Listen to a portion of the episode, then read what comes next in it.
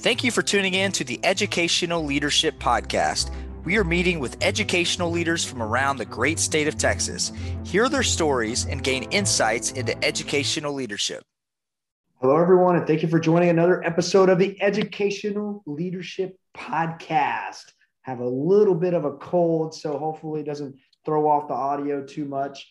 But anyways, we have a very special guest, another very special guest. guest. But before we get to our guest, want to welcome our co-host Corinne French. Hey, I'm very excited about today. This is one of my favorite trustees from a local district. So we're, we're getting up in my neck of the woods now. We were doing lots down in your area. And so I'm excited to have our guest today. Yes, trustee and friend and just uh, an amazing human being.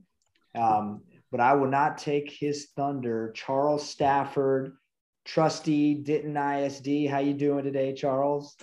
I'm doing really well, thank you. Um, i am a fan of your podcast. I think this is really neat what you guys do. You've had some very interesting and engaging people on, and i I like the idea of it being a faith-based uh, business that you're in, and I would take the opportunity, if you guys are okay with it, for a five second moment of silence and we can say a few words to the Lord about Ukraine. Is that okay? That sounds great. Let's go. Thanks.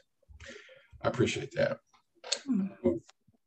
So the primaries are over and we're gearing up for city and school elections and I had some thoughts that I, I think might be useful to talk about running for office. Uh, I remember back in 1988 when I was first thinking about running for school board, I, was, I made a list of people in town that were leaders, and I was going to go ask their opinion about my candidacy. And the first person I went to was this old country lawyer, who's I said, "What do you, Phil? What do you think about my running for school board?" And he he hit he hit me right between the eyes with, "I think it's a wonderful opportunity for service." And I was not expecting that. And it made me really stop and think about appropriately because I was young and I had kids and I had opinions and I was going to go in there and fix stuff and lead change and the charge. And it was more about me than it was about service. And it's a really great idea to center yourself around the concept of being a servant leader. Uh, it works well. I can tell you from experience. Um, Tell us your experience. Tell us, because you you went right into servant leadership, and but tell us a little. Okay. Tell us, yeah. Yeah. Well, my biography is can be fairly brief. I I grew up in Lubbock. I went to the University of Texas. I moved to Denton County in 1979. I adopted four kids. They were all sexually abused. And through that experience, I came to realize that I might have something to contribute to the school system. I learned a long time ago working in politics that if you want to if you want to influence the system, it's useful to be a part of the system. So I ran for office, and lo and behold, I got elected. Um, I have served as uh, in, in, a public service arena. I uh, I was the founding board chair of the uh, Children's Advocacy Center of Denton County. I was the founding board president of the Public Education Foundation for Denton ISD. Um, I serve on several boards now. I serve as a as a board member of the Mexican American School Board Association, which is truly a wonderful organization.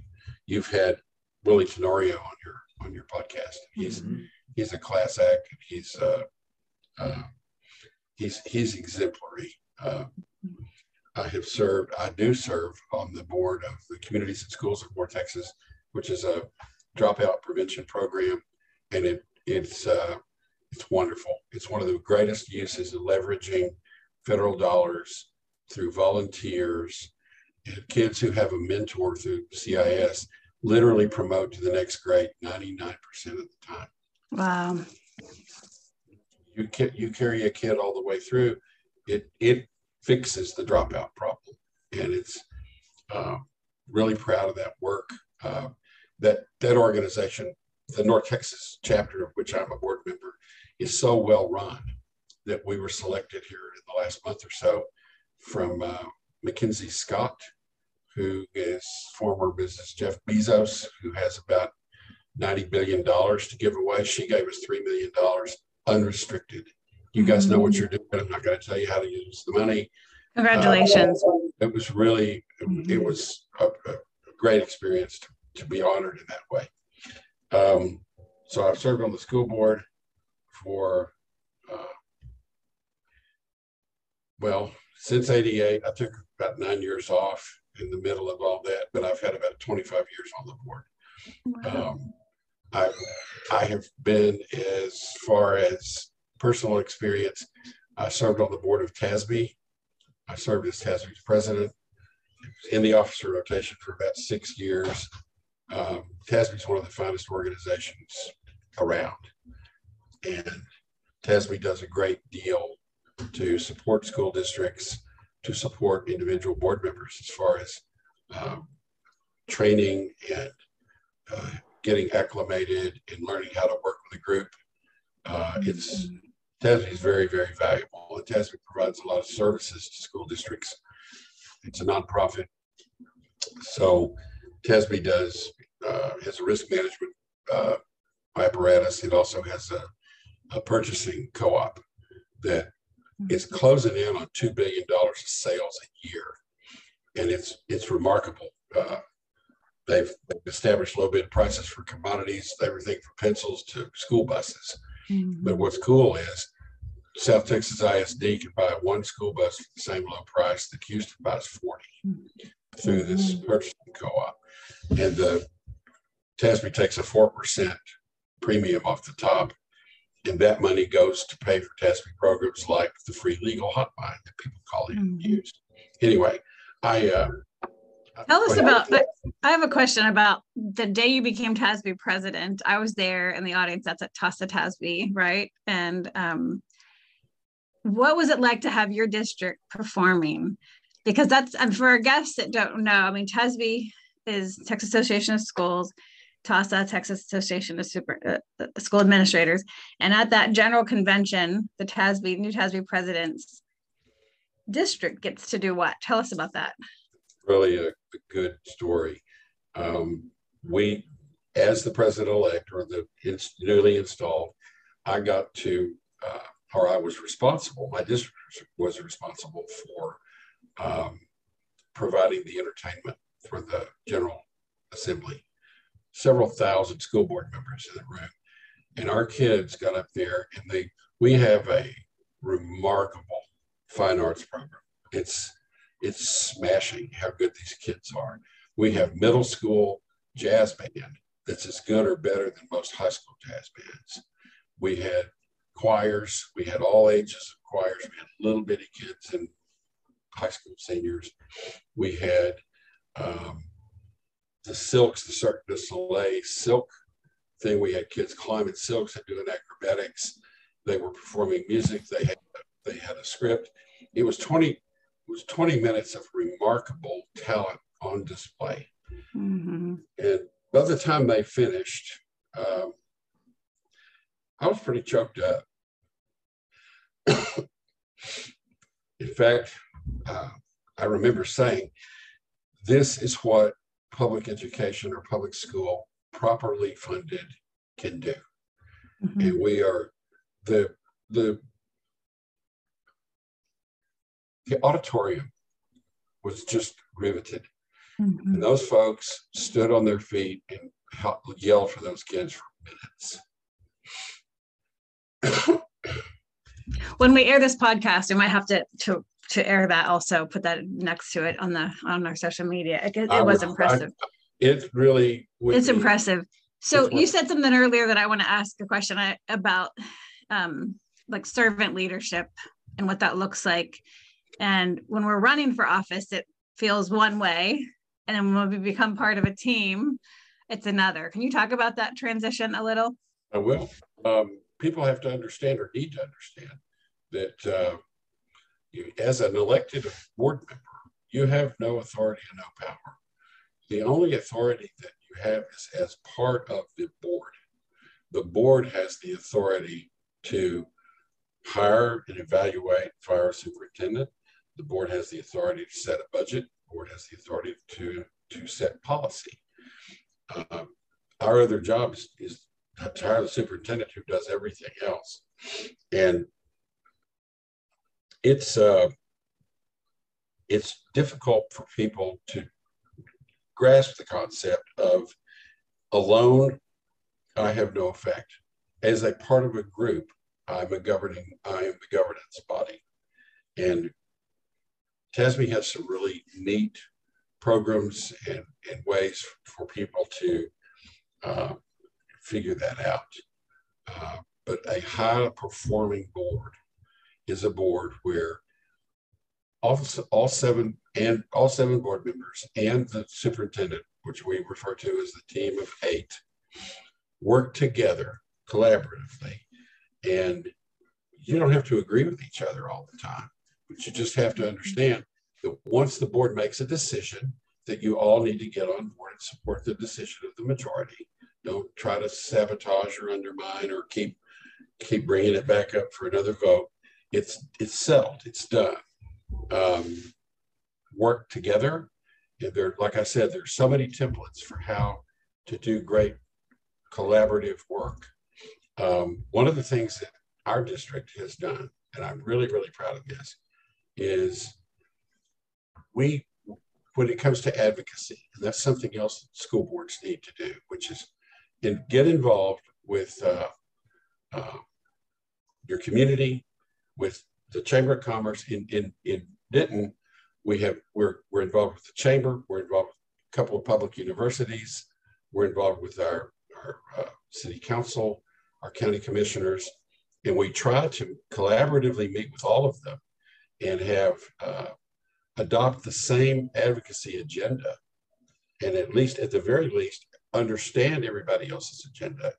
And the way it's been working for us the last several cycles of the legislature is we have teams made up of people, city council person, a school board person, somebody from UNT, somebody from United Way, and we we all go to visit a particular legislative office as a group, and we represent each other. We mm-hmm. we support each other. It's pretty remarkable the mm-hmm. response you get from some of these uh, state house representatives and senators because they're not accustomed to the school district and the city being partners. Mm. typically, I'm wanting to start that. I'm wanting to do more of that as Valley View grows. So we'll have to look to how Denton does that. Um, yes, we, yeah, because we're, we're so small compared to y'all, but your some of your growth is coming our way.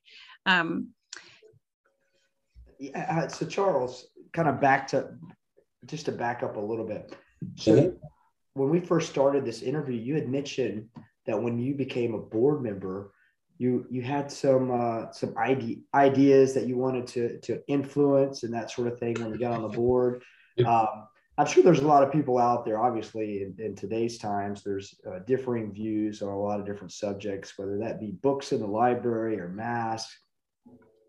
What's the best approach if you get on a board to to for change to happen? You know, it, it, instead of you know continuing to go down one direction if you're new to a board can can you drive change you can certainly be part of the conversation and one of the one of the things that people learn or maybe they already know is how to how to be respectful to listen to one another to exchange ideas and if it comes down to a particular vote on a particular subject then there may be there may be differences of opinion.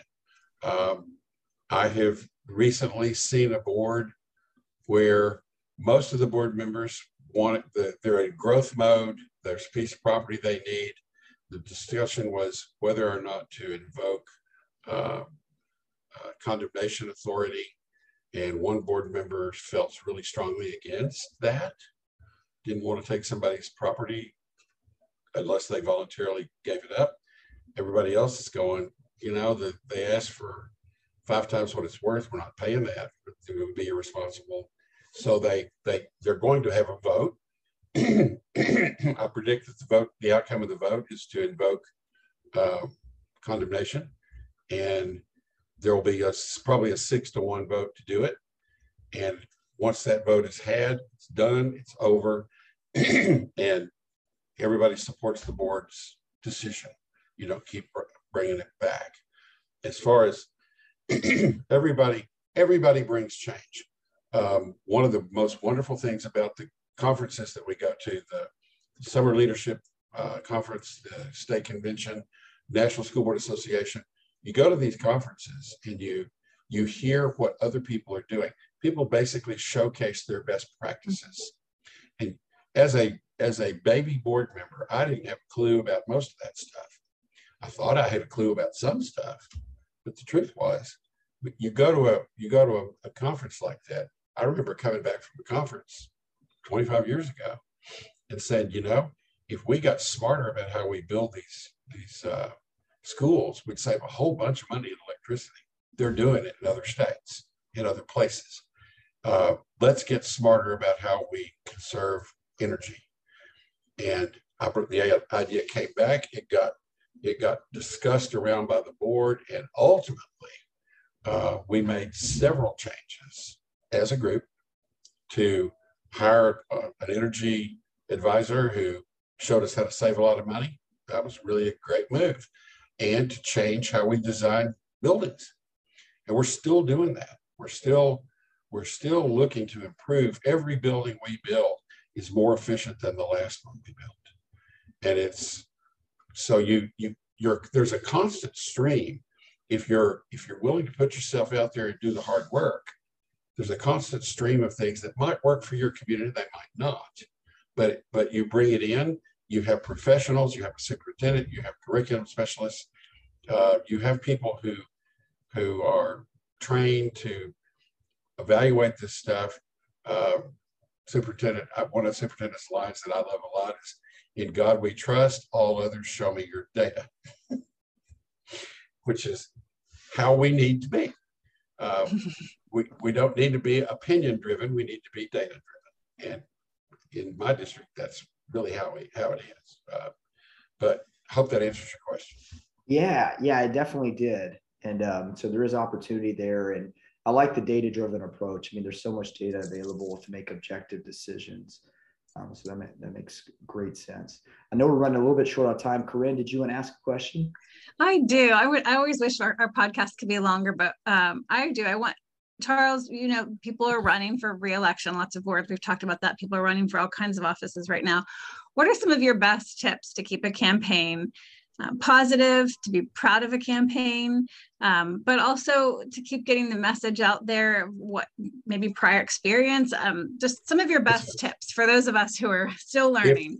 If anybody who's been involved in their community needs to be sure that they make it clear about the volunteer service they've done.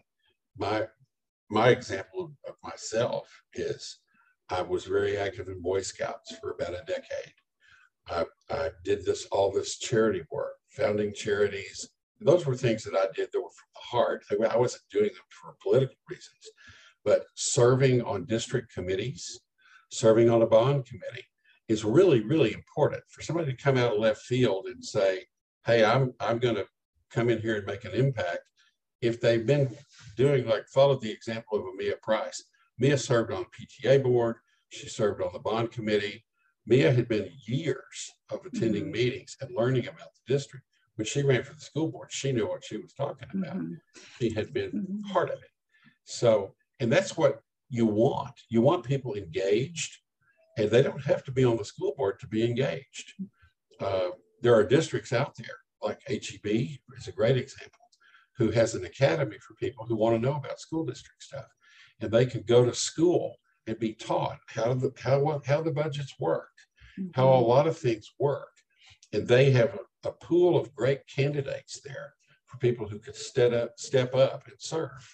So I think what you're really asking for, the more experience, the better, and the better you communicate that to the voters and to the public. This is what you get. It's like I had a guy run against me 10 years ago, and he was he's a great guy. He had all these good ideas. And all I could say was, done that, done that, done that. And if if if if the voters want somebody who's been there and done that and has the experience, then I'm your logical choice because this other guy's got all these great intentions.